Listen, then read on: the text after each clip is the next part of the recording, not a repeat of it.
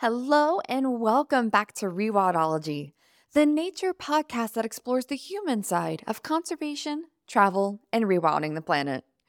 I'm your host, Brooke Mitchell, conservation biologist and adventure traveler.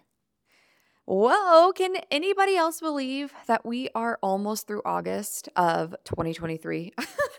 I don't know what's happened to this year, but it has flown by so fast. And I can't believe that right now I'm actually in the Pantanal enjoying my first trip to Brazil and seeing the infamous jaguars. So, this month has been super fun. As a quick recap, we went to Tennessee and learned all about the elk restoration project.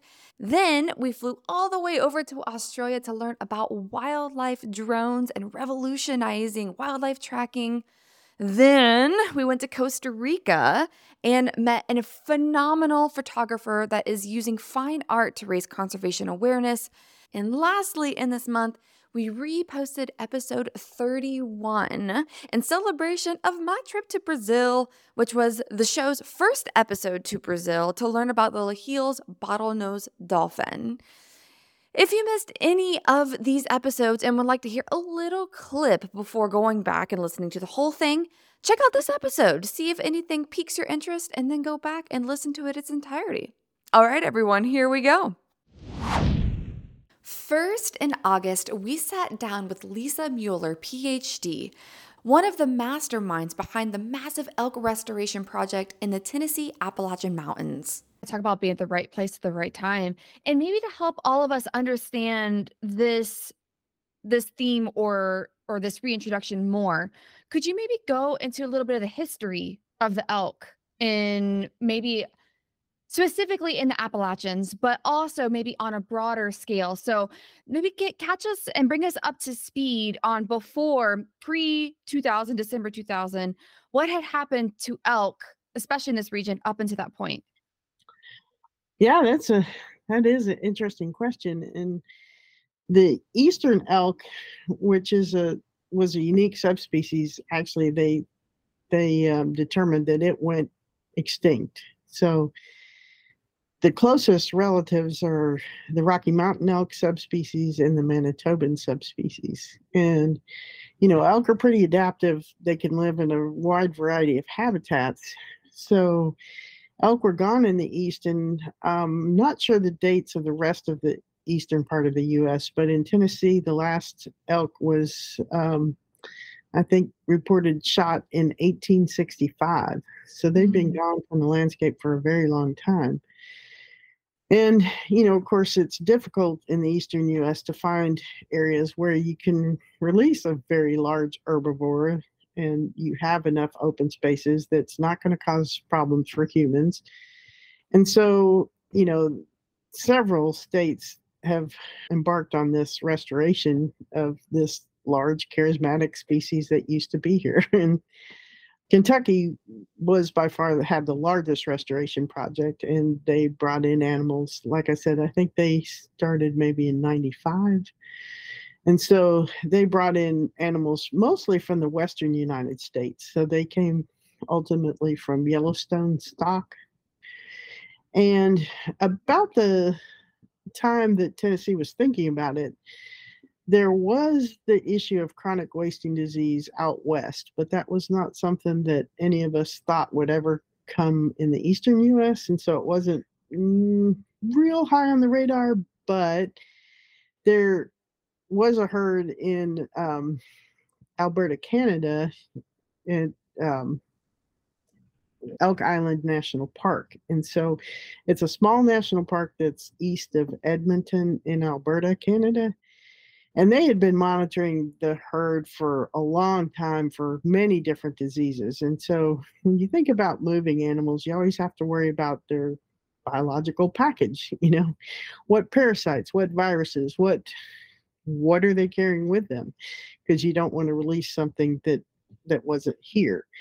And so because that herd had been monitored so closely that's why they chose elk island and um, as opposed to the western states where kentucky got their animals. And so elk island's kind of interesting because at the time it was actually very beneficial to them as well because it's a high fenced national park that basically has animals on both sides of a major highway and each side separately fenced. And they trap animals on both sides of the highway and then they they move them to a central holding facility and then there they're able to ship them out to different places. So elk island was a stocking source for actually herds in ontario herds at the great smoky mountains national park and also in tennessee and land between the lakes in western kentucky western tennessee where they come together they also received animals from there. And it worked out well for Elk Island because they have it's a small national park, it's high fence, they have elk, they have moose, they have whitetails, they have bison, and they don't have any natural predators besides coyotes, which aren't very effective on the large hoofstock. So they needed a means of controlling the herd, and so it worked out well, and we were able to get animals, and they were basically um, driven from Alberta down to Tennessee without stopping. And they were held overnight in a trailer. And then the trailer doors were open and we had elk in Tennessee. Do you remember that day? Were you there? I was.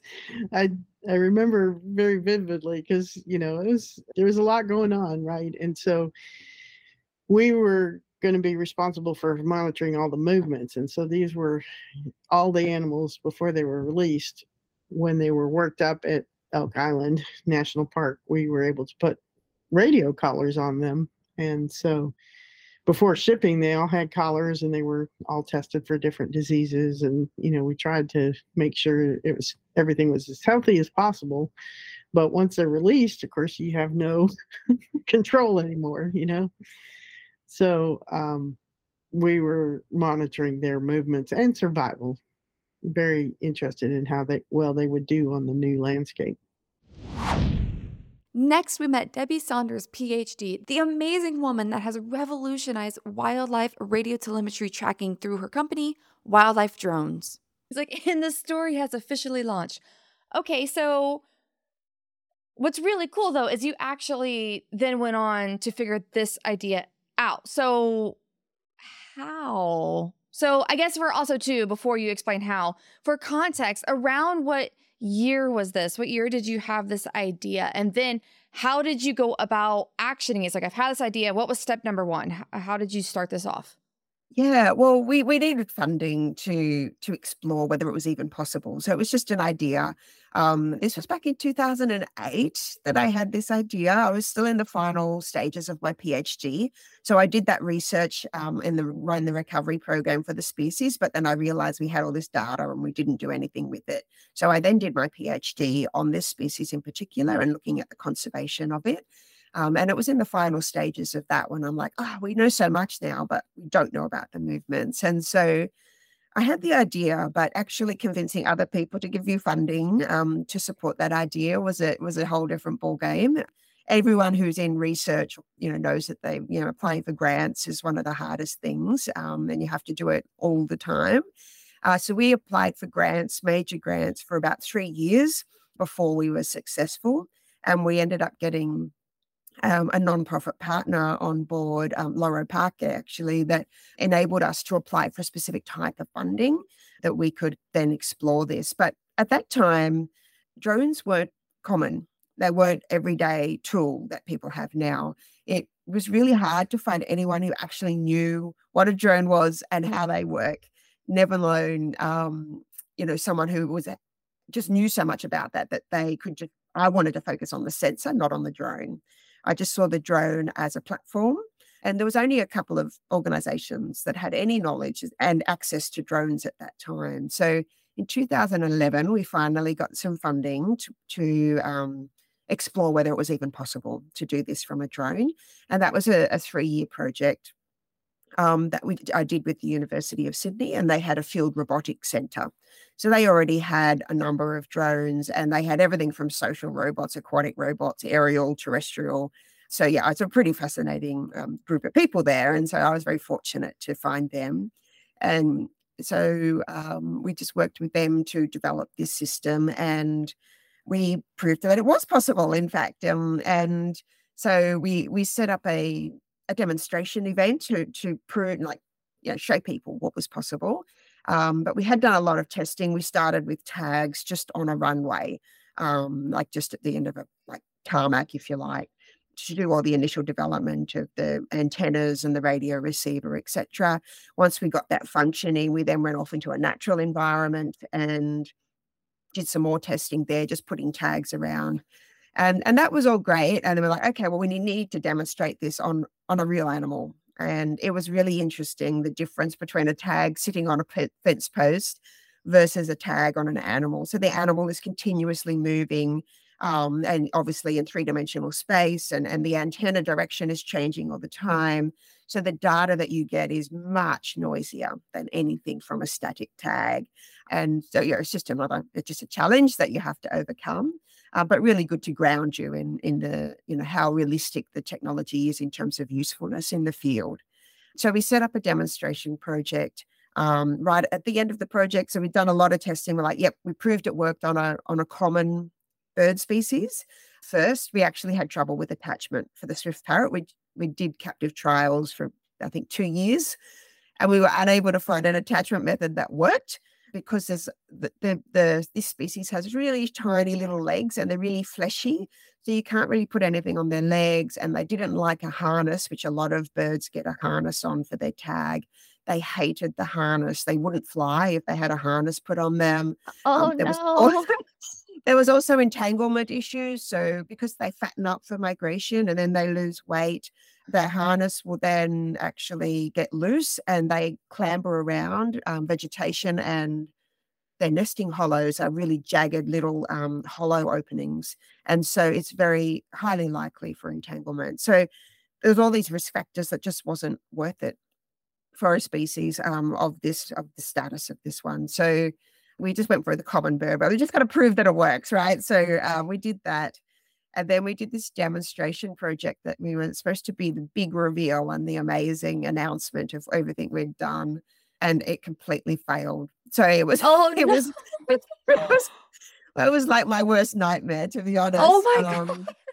and we discovered a new flaw in our system at that point in time. Um, even though we were the first in the world to demonstrate this, so we'd we'd done we'd done the work, we'd proven it was possible, but we also identified all of the flaws of, of that technology that we'd built and how uh, it really wasn't a user friendly tool. There were many constraints. And what happened was that there was a massive um, radio interference at the site that we chose to do our demonstration at that we weren't aware of. And so every time we launched the drone, as soon as it got 10 meters off the ground, it was just swamped with massive signals. And we didn't we didn't know where it was coming from.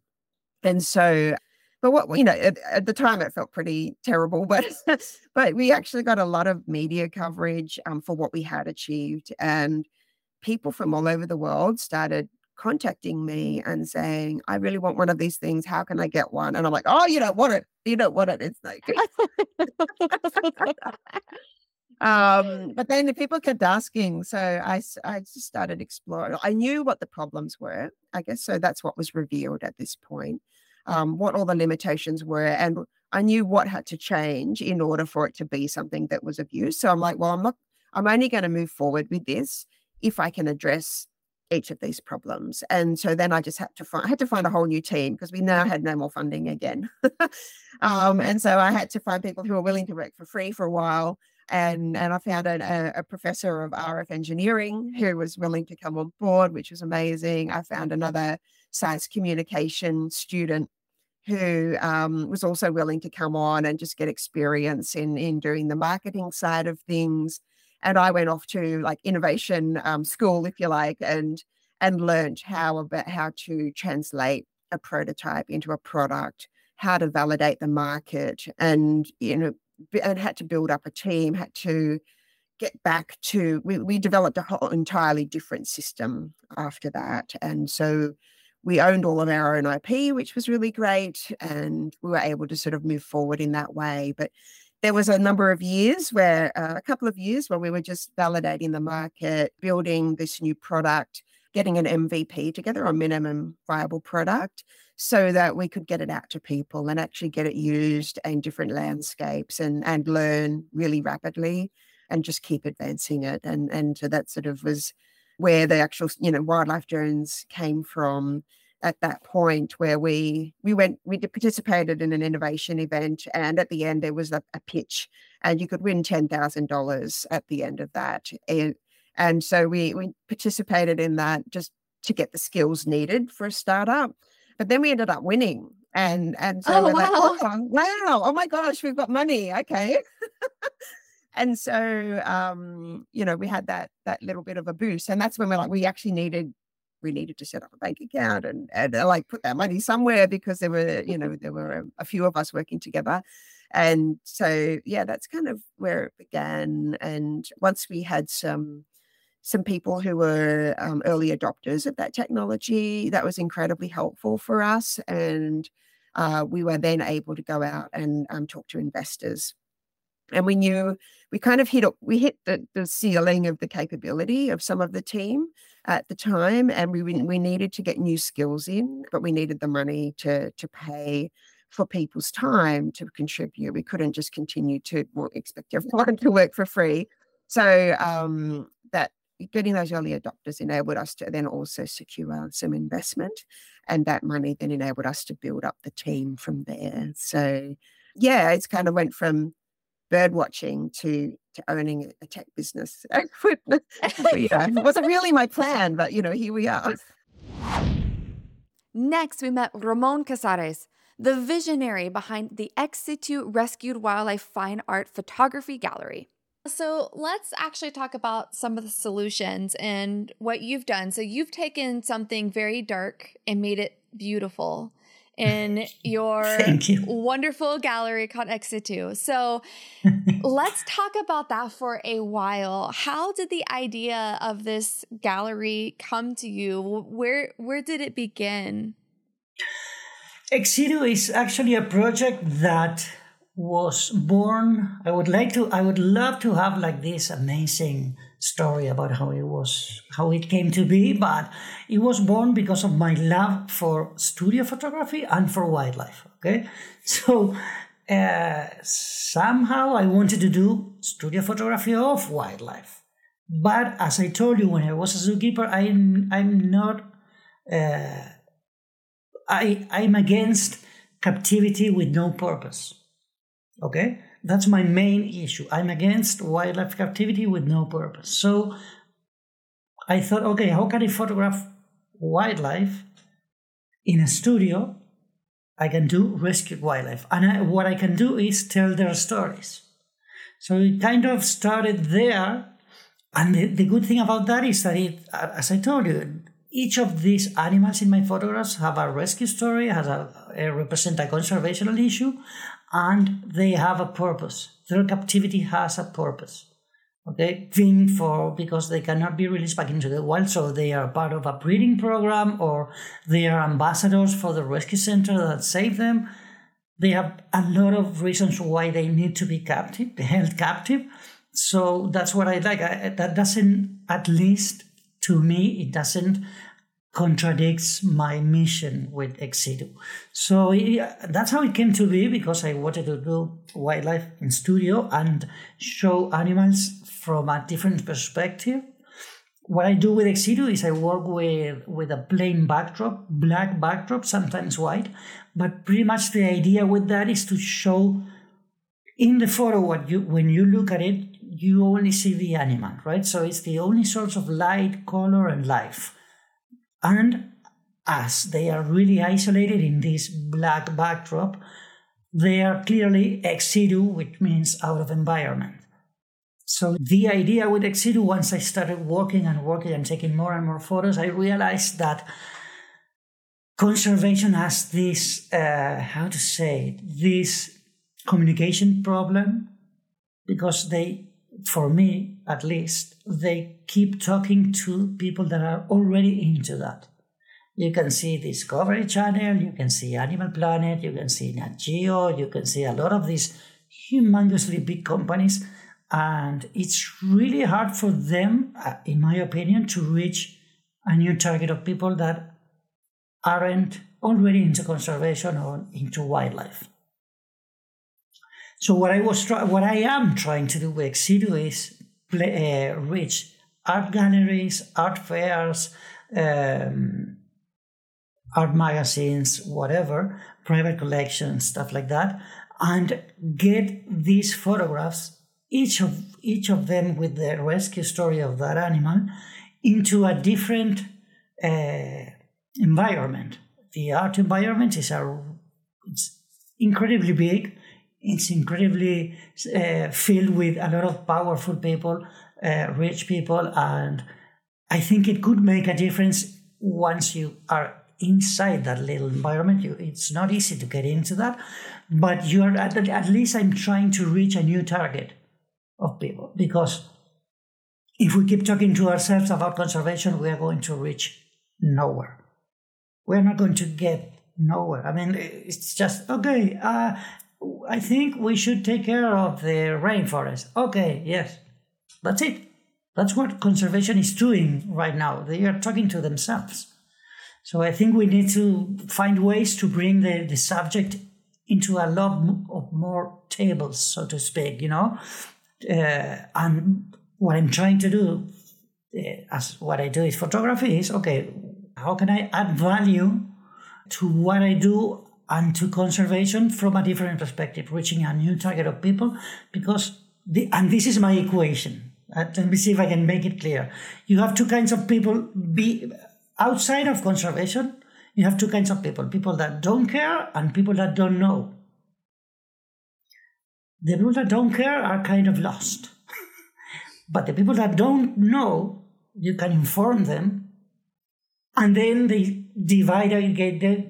You can divide them again into the okay, they can be informed and not care, or be informed and care.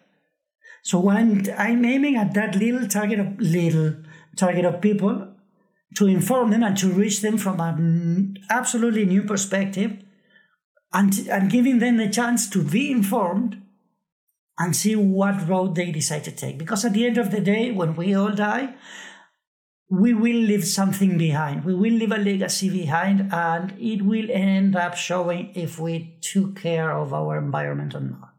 Each of us individually. So I'm trying to through what I do, uh, at least give people the opportunity to care or know at least and be conscious of the fact that they knew what was happening and just look the other way. Hmm. And when did you have this idea? When when did you launch this? I started working with Ex Situ already 10 years ago. Wow. So it's a long time. It's a long time. 10 years ago, I did the first photograph of a rescued pelican who got blinded in one eye because of a fishing line.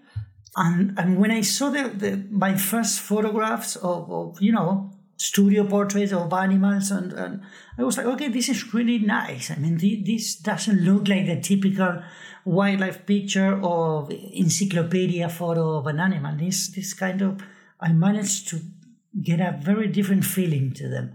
So then I started, okay, I need to use this to, to get to a new to a new target of people. So that's that's how it started. I mean, I just saw the, the aesthetic the aesthetic that my work had and I'm I'm kind of baroque and tenebrist.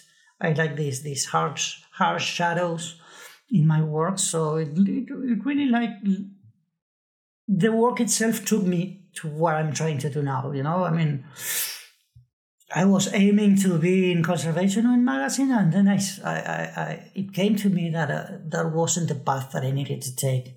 And then that's when I started, you know, aiming at art galleries, fairs, and stuff like that. And it, it's been working pretty great so far. I mean, I have really a large spectrum of, of large media covering what I do, like newspapers, magazine, uh, TV channels and stuff like that. So it's, it's kind of, you know, the snowball is grow is growing. So it takes a lot of time and hard work, but it's it's happening. So I'm I'm and this is for me, this is a life project. It's not going to have an end. So I have all the time in the world, hopefully. And lastly, in August, we traveled back in time and met up with Pedro Fruet, PhD, the leading researcher studying the Lahille's bottlenose dolphin in Brazil. That's the perfect segue. Um, so it sounds like then they're coming probably in a lot of conflict with humans, then, if they're constantly on the coast. So, in your research and your colleagues' research, what have you found have been some of the biggest threats to these dolphins? Well, there are several threats for dolphins that are living on the very close to the humans. As we are, as a human beings, we of course we, we need to develop. We need to do some um, constructions uh, industries, and people need to fish, and all these um, have some kind of threat for for these coastal animals, pollution as well. But today, I would say that the most uh, acute threat that we have is the bycatch on the um, on the gill nets uh, mm. and and on the artisanal gill net, I, would say.